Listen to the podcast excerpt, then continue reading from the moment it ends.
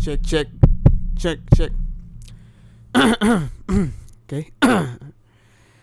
Satu dua. Antonio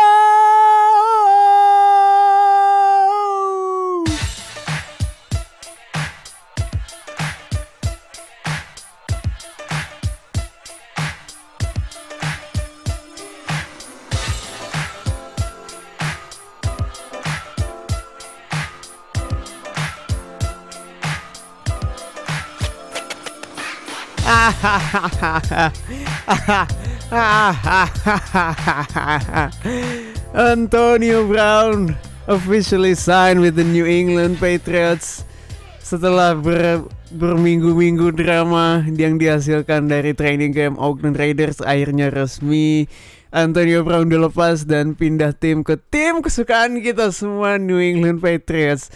Aha, ha, selamat datang di Patriotisme Emergency Edition khusus untuk ngebahas bom berita yang muncul dari Adam Schefter yang mengumumkan bahwa Antonio Brown resmi pindah ke New England Patriots. Woo, what a day! Hari yang indah bagi kita fans New England Patriots. Um, gua kali ini mau ngebahas singkat tentang perpindahan one of the most mercurial receivers, one of the best receivers in the game. Oke, okay, where do I start? Gue mesti mulai dari mana untuk ngebahas ini semua? It's a lot to unpack here. Gue akan mulai dari awal um, Antonio Brown memulai uh, drama yang dihasilkan dari um, Oakland Raiders.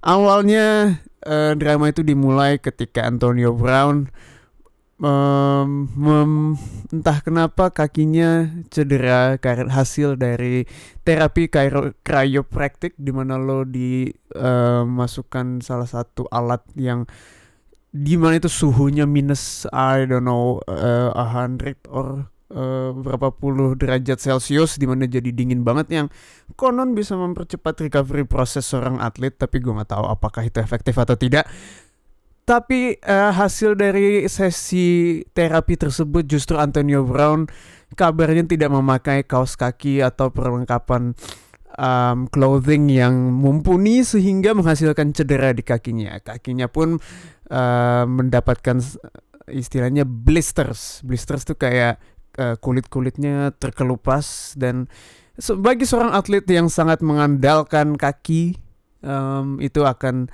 menghambat Antonio Brown dalam training camp dia untuk ketika dia pindah ke tim baru dia Oakland Raiders. Sedikit flashback di musim lalu Antonio Brown di timnya Pittsburgh Steelers. Pittsburgh Steelers di, di Pittsburgh dia uh, menghasilkan drama lagi di mana dia ingin kontrak yang lebih um, tapi tidak dikasih oleh manajemen Pittsburgh Steelers dia pun sempat selek sama quarterbacknya Ben Roethlisberger. Akhirnya he forced his way out dan berhasil mendapatkan trade ke Oakland Raiders. Oke okay, kembali ke training camp dari Oakland Raiders. Drama kemudian dimuncul ketika NFL mengisu kalau helm-helm yang uh, beberapa helm yang tidak boleh dipakai lagi di uh, kancah Liga NFL dan salah satunya adalah helm yang sering dipakai Antonio Brown sepanjang karirnya. Dan uh, drama yang dimunculkan adalah justru Antonio Brown kekeh untuk memakai helmnya. Dia nggak mau mengikuti aturan baru tersebut dan muncul satu loophole di aturan NFL tersebut. Sebenarnya lebih si helmnya AB ini masih bisa dipakai tapi lo harus nyari model yang spesifik khusus keluaran tahun tertentu baru dia bisa dipakai. Dan karena itu sudah jarang dan udah sudah discontinue akhirnya dia mencari di sosial media siapa yang bisa mencarikan gue helm supaya gue bisa main? Dan somehow it creates a national attention dan akhirnya beritanya muncul kalau dia lebih milih nyari helm dibandingkan berpartisipasi dalam latihan di training camp Kemudian dibarengi juga dengan diikutinnya Oakland Raiders di program Hard Knocks yang membawa kamera ke dalam lapangan training camp uh, Oakland Raiders dan uh, di situ menghasilkan bagaimana penonton bisa melihat sneak peek bagaimana training camp Patriots eh Patriots training camp Oakland Raiders itu berjalan. um, akhirnya drama helm itu berlanjut berminggu-minggu satu sampai dua minggu sih nggak berminggu-minggu juga um, dan ada yang ada yang pro ada yang kontra. Dan akhirnya GM dari Oakland Raiders Mike Mayock pun sedikit uh, gusar. Dia kayak mikir nih orang asli ngomongin helm mulu helm mulu lu mending latihan latihan juga kagak tapi lu masih nyari helm bla bla bla. Dan akhirnya dia ngomong ke wartawan kalau eh hey, AB you either go in or go out gitu. Lo either all in or all out it's time for AB to choose gitu. Dan um, oh si Mike Mayock ini emang bentukan bentukan apa ya bapak-bapak tua yang kolot tradisionalis gitu. Jadi dia nggak suka emang sama something yang um, something kayak diva receivers dan distraction. Dia tuh nggak suka dan um, kasus helm ini juga lumayan sudah mengganggu dia. Um, nah tapi setelah dia si Mike Mayock bilang tersebut justru terjadi indikasi bahwa adanya perselisihan antara Antonio Brown dan juga manajemen Oakland Raiders Um, tapi itu antara GM sama si AB-nya aja. Justru kalau head coachnya si John Gruden itu justru sans saja sama si AB.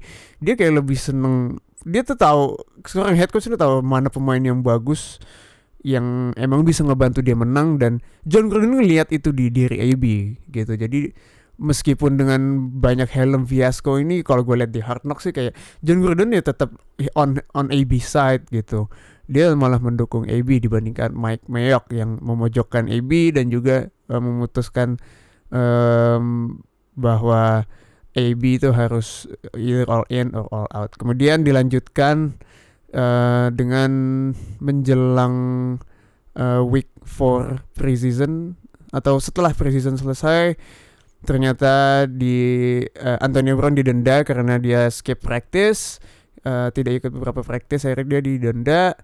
Uh, tidak suka dengan denda tersebut akhirnya uh, surat dendanya itu difoto oleh AB dipost di sosmed dan di um, dipublikasikan di sosial media dia dan itu membuat eh, Mike Mayo kesal dan akhirnya mereka berseteru ada altercation. Allegedly AB ngatain Mike Mayock dengan racial slur.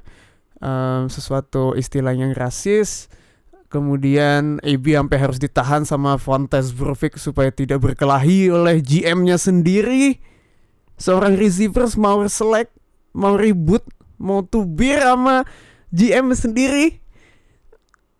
Um, ini drama yang lumayan um, jarang kita bukan jarang ya kayak NFL sih itu sebenarnya dramanya ada tapi nggak sekonsisten kalau kita compare sama NBA ya.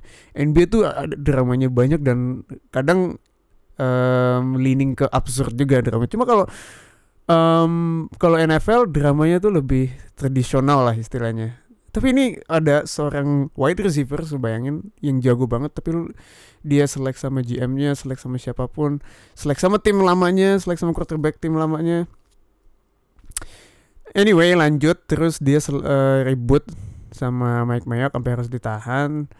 Um, kemudian muncul uh, informasi bahwa di kontraknya AB ini disebutkan kalau dia melanggar suatu kondak tertentu di timnya dia tidak boleh uh, mendapatkan guaranteed money yang sudah dijanjikan di kontraknya. Jadi sudah ada klausul spesifik tersebut. Itu membuka pintu bagi Oakland Raiders untuk kalau dia uh, ingin berpisah dengan Antonio Brown tanpa membayar gajinya dengan penuh, bisa melakukan mengaktifkan klausul di kontrak tersebut. Um, makanya muncul isu kalau uh, kemungkinan besar Antonio Brown akan dirilis, akan di-cut tanpa mendapatkan uang sedikit pun dari Oakland Raiders.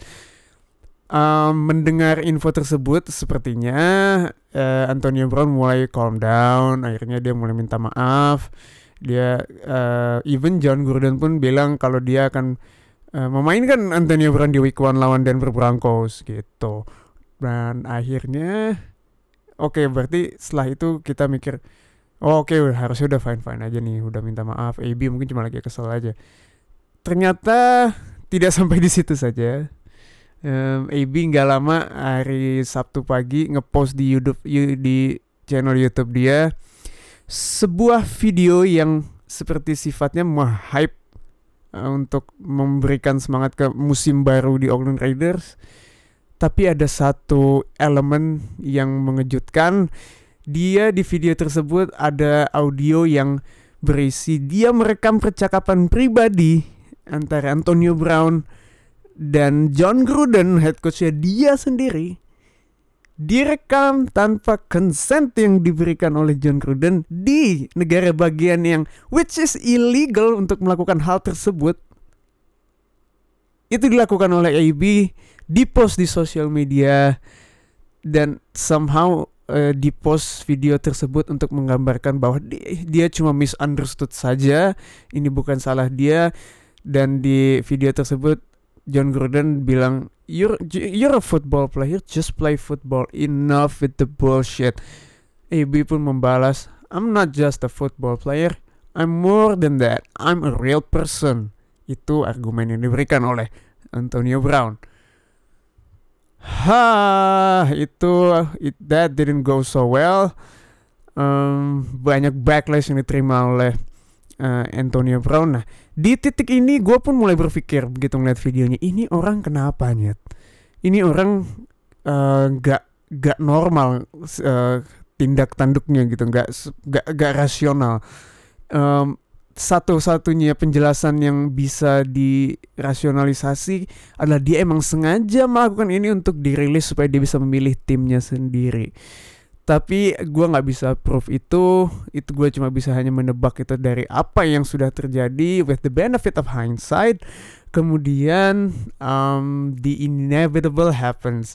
Se AB ngepost di sosial media mendemand kalau dia untuk release me at Oakland Raiders. Dia jadi ngepost quotes quotes di page Instagram dia dengan caption and dengan ending di caption di ending captionnya dia nambahin tulisan release me at Raiders. Dimension Raidersnya. Perlu diketahui Antonio Brown ini one of the best receivers in the game. Dua tiga tahun lalu he's the best receivers in the game. Gak ada receivers yang lebih bagus dari dia dan sekarang dia tuh masih one of the best in the game dan bayangin seorang pemain sejago itu terkenal itu minta diri minta timnya sendiri ngerilis dia. Bayangin Tom Brady bilang ke Ed Patriots coy rilis gue it's it's it's it's unprecedented it's unbelievable. Gue gak pernah ngeliat ada something like this. Gue gak pernah ngeliat ada case kayak Antonio Brown ini. Dan gue gak justru gak expect itu terjadi ke seorang Antonio Brown seorang yang uh, memasuki di awal karirnya itu dia seorang yang low profile yang humble yang hard worker. He works really hard di NFL itu. Dan dia bukan yang highly regarded nggak punya um, profile yang bagus dia masuk draft. He gets here by working his ass off. Jadi image dia tuh di gue masih image orang yang humble bukan yang narcissistic seperti sekarang egotistical selfish allegedly. Tapi um, uh, itulah yang dia portray dari media dan bagaimana itu bisa nge persepsi orang terhadap uh, Antonio Brown you, lo bisa bilang dia misunderstood, lo bisa bilang dia selfish, uh, but you never know gitu with AB. Lu uh, gua nggak nggak sama sekali nggak nggak nggak tahu apa yang ada di pikiran dia dan uh, balik lagi gue nggak nggak pernah ngelihat something like this. Even T.O. gak se T.O. tuh lebih uh, Terrell Owens itu lebih apa ya? Lebih diva kalau gue bisa bilang tapi magnitude-nya gak se gak segini dia lebih ke apa ya kalau AB ini lebih ke selfish dan narcissistic gitu dan tapi kalau TO tuh lebih he's just an asshole gitu loh kayak image dari yang ditangkapnya gitu kayak uh, di, he doesn't get along well dan he needs attention gitu loh kalau si siapa si TO sedangkan si uh, AB tuh kayak he's so full of himself aja gitu dan dan um, gue I'm I'm a lost for words setelah mendengar berita ini.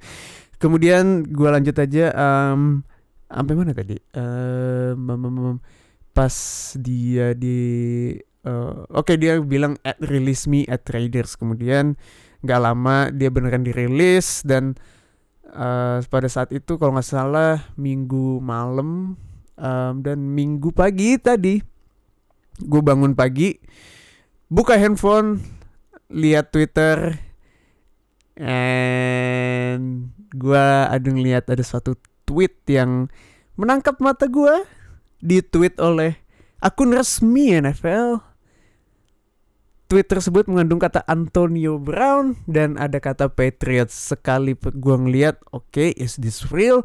Kemudian dua kali gue ngeliat oke okay, is this a meme account? Ketiga kali gue ngeliat oke okay, ini ada check marknya dan ini akun resmi NFL dan empat kali keempat gue melihat tweet tersebut gue langsung berteriak Antonio! I take back everything I said everything bad I said about Antonio Brown because he is now officially a New England Patriot. Let's fucking go. Seven rings on the way. Let's go. Intinya um, gue sangat-sangat excited kedatangan one of the best receivers in the game di dari Antonio Brown ini mengingatkan gue akan uh, datang Randy Moss di tahun 2007 walaupun sedikit berbeda gue akan touch itu uh, later on gue akan uh, lebih gue akan balik lagi ke initial reaction gue Begitu dia si AB ini dirilis di Oakland Raiders sebenarnya sudah banyak yang memprediksi oke okay, ini pasti Bill Belichick masuk datang nawarin dia duit oke okay, dat datang dan diambil ke Patriots. It, we all thought it was just a joke. Kita cuma bercanda begitu walaupun kemungkinannya sangat besar. Tapi pada saat itu masih joke tuh masih lucu. Begitu udah kejadian asli lucunya cuma buat bagi fans Patriots. Fans Steelers juga udah pada seneng woi gokil lu mampus lo Oakland Raiders kedatangan lu udah mampus kena batunya lu kena diva receivers dan akhirnya begitu si AB pindah ke Patriots langsung pada diem oh shit pindahnya ke Patriots man dan ketemu di week one untungnya AB nggak bisa main di week one untungnya bagi fans Steelers um, jadi baru bisa main di week two Um, Oke, okay. uh, eh, initial reaction gue, gue sangat senang. Um, possibility yang akan dia bawa di offense New England Patriots itu, gue I, I can't even imagine. Uh, again, gue tadi bring up comparison ke Randy Moss. Uh, in terms of hype, in terms of excitement, uh, it's up there with the 2007 Patriots. Sebelum kedatangan AB, tim Patriots musim itu is very deep dan bisa konten untuk Super Bowl. We don't even need AB to win the Super Bowl musim ini, but we got him. But we got him at a very reasonable price with zero, almost zero risk. Well, not zero. We'll see. Kita sudah lihat apa yang AB lakukan di Oakland Raiders. He single-handedly managed to force his way out dan memilih timnya sendiri. Which is bisa dibilang impresif untuk sebuah pemain di Liga NFL yang sangat mengkungkung pemainnya. Dia bisa melakukan istilahnya player empowerment dan he can force his way out of there. Um, uh, balik lagi ke initial reaction gue. Uh, again gue sangat excited so so fucking excited nggak bayangin sekarang receiving corpsnya Patriots ada Josh Gordon ada Julian Edelman, ada Antonia, ada Jacoby Myers, ada J Philip Dorset, ada Gunnar Olszewski, ada Nikhil Harry yang akan balik di week 9, week 8. Ah, it's good to be a New England Patriots fans. Lo kalau sudah mengaku diri lo sebagai fans Patriots, berterima kasihlah. Uh, berbahagialah. Ini adalah hari yang bahagia buat kita semua um, apa lagi ya um, gue akan ngetouch bagaimana dia akan mengimpact uh, di offense Patriots sedikit. Oke, okay. buat bagi yang buat kalian yang belum tahu nih Antonio Brown itu kayak gimana sih sebenarnya di lapangan. Uh, Oke, okay, gue akan bilang uh, Antonio Brown Antonio Brown itu pantas untuk disebut one of the best receivers in the game. Uh, kalau gue ditanya apa sih keunggulan tertinggi, unggulan terbesar atau the biggest strength yang dimiliki oleh Antonio Brown, gue akan bilang route running dia, route running dia, kemudian release-nya dia. Jadi kalau di wide receivers, well lebih ke release-nya dia sebenarnya sih. Jadi uh, in short kasarnya um, bisa dibilang AB itu bisa open kapan aja, lawan rute apa pun dan melawan cornerback apa pun. Jadi eh, auto open lah 7-Eleven always open 24 jam 7 hari gitu karena itu kemampuan yang dia miliki AB ini nggak punya fisik yang besar, nggak punya speed yang uh, top burner kayak Tyreek Hill, nggak. Badannya juga bisa dibilang kecil, tapi dia punya release yang bagus, outstanding, the best in the game menurut gue. Route running yang sangat elit dan tangannya yang macam magnet. Um, and he is one of the hardest workers in the NFL. Banyak cerita yang menceritakan kalau AB ini habis selap habis selesai latihan dia ada uh, nangkep bola di mesin pelempar bola dengan satu tangan dia akan melempar sejam berturut-turut ngelempar bola itu terus ah man uh, we're talking about the one of the best receivers in the game dan dia akan di pair sama Tom Brady. Dia akan di pair sama Tom Brady. Enggak, nih sekarang gue ulangin.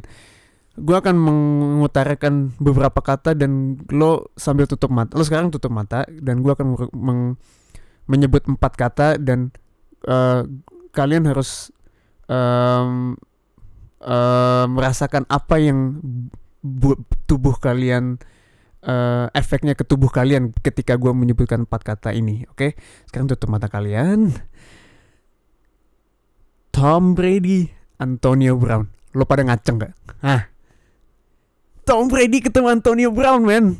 Ini ah, gue ngomongnya aja langsung sempit lah gue, man. Ini kombinasi yang yang gue nggak pernah imagine akan terjadi di uh, musim 2019 NFL ini. Uh, perlu diketahui kalau sebelum masuk season ini receiving corps kita sangat tipis, Gronkowski cabut, cuma ada Edelman, cuma ada siapa, cuma ada rookie-rookie yang belum proven, cuma sekarang kita ada Josh Gordon, ada Julian Edelman, ada Demarius Thomas, gue lupa men, ada Demarius Thomas dan ada Antonio, Antonio fucking Brown man. Um, itu tadi gue udah bilang kalau dia uh, impact dia dia uh, sorry bukan impact apa sih? One of the one of the best receivers in the game dan uh, kemampuan dia yang paling menonjol adalah route running dia dan juga um, apa namanya release dia. Release tuh kemampuan dia untuk melepaskan dari penjagaan cornerback pada saat di line of scrimmage. Jadi biasanya ada receivers yang sebenarnya jago badannya bagus tinggi tangannya ini. Cuma somehow dia nggak bisa merilis penjagaan dari cornerback. Tapi AB ini bisa semua men lo bisa taruh dia di deep route short route intermediate button hook screen flat slant go hook what, whatever post skinny post. Semua bisa dihak bisa dihajar sama AB dan semua playbook bisa dipakai bisa masuk. Men ini pemain yang exceptional. You you guys should be excited to have him. Dan gue juga sering mendengar comparison terhadap Randy Moss. Gue akan bilang it's uh, it's it's different dan Randy Moss. Randy Moss tuh lebih uh, is whole different beast. Randy Moss gue akan bilang lebih monster daripada AB. Randy Moss is a cheat code kalau gue bilang gak ada orang setinggi itu bisa lari secepat itu punya kemampuan atletisisme sehebat itu punya tangan yang selekat itu itu cuma ada di Randy Moss. Gue nggak akan mendisrespect Randy Moss dengan mengcompare dia dengan Antonio Brown. Uh, he's that good Randy Moss itu. Dan kedatangan dia di ke Patriots di umur di tahun 2007 itu just change how offenses played gitu di tahun itu. Dan dan kita lihat sendiri efeknya 23 touchdown dalam satu musim mematahkan rekor Jerry Rice. Um, Tom Brady 50 touchdown. Undefeated regular season gue gak akan bahas Super Bowl-nya obviously. Um, tapi gue akan bilang Anthony Brown ini beda dengan Randy Moss. Perbedaannya lagi adalah Randy Moss tuh begitu sebelum datang ke Patriots sama dia di Raiders juga cuma dia lebih musimnya lebih unproductive gitu loh. Kayak cuma 500 yards dan dua tahun terakhir di Raiders dia ogah-ogahan mainnya akhirnya dia rejuvenate pas pindah ke Patriots Nah, beda halnya dengan Antonio Brown. Antonio Brown nih 6 musim terakhir itu at least 100 reception and on a thousand yards. Musim lalu he leads the league in touchdowns dan plus 1000 yards juga. He's in. Again, gue bilang he's one of the best wide receivers in the game. Dan ketemu sama Tom Brady, the best quarterback of all time. Ah, gila pokoknya gue I'm so excited. You guys should be you should be excited too. Kalau kalian kurang excited, ajak kalian teman-teman kalian untuk excited juga. Um, anyway, pokoknya ini it's a good time to be a Patriots fans. Season outlook ke depannya gue sangat, sangat lebih optimistis untuk menghadapi musim ini. Um, gue tadi bilang kita sebenarnya nggak butuh AB untuk men konten buat Super Bowl karena tim ini kita tim punya tim tim Patriots musim ini tuh um, one of the deepest team that one of the deepest Patriots team dan most well rounded dari defense, offense, running game, passing game, pass defense, run defense. Ini lebih sangat balance, sangat well rounded, sangat deep. Ini nggak main-main kalau gue bilang kita kalau bisa cuma kalah sekali dua kali itu gue bukan bercanda gitu. It's it's on the table gitu. Itu adalah pandangan optimisnya. Nah kalau gue melihat uh, glass health health empty-nya atau pandangan pesimisnya gue tadi mention receiving corpsnya ada Julian Edelman, Josh Gordon, um, Mamam Demarius Thomas dan juga Antonio Brown, Jacoby Myers, Gary Roschewski, bla bla bla, Nikhil Harry uh, tadi itu on paper it looks great. Kalau mereka bisa stay on the field, bisa main bareng di setiap snap, it's unbelievable. Cuma um, perlu diketahui pertama Josh Gordon, Josh Gordon ini udah nggak main 16 game bermusim-musim dan kita selalu memegang memori dia ketika dia mendapatkan uh, mencetak 1600 plus yards dalam 100 eh berapa bull catch di musim itu tapi musim 2013-nya dia which is 16 6 tahun lalu.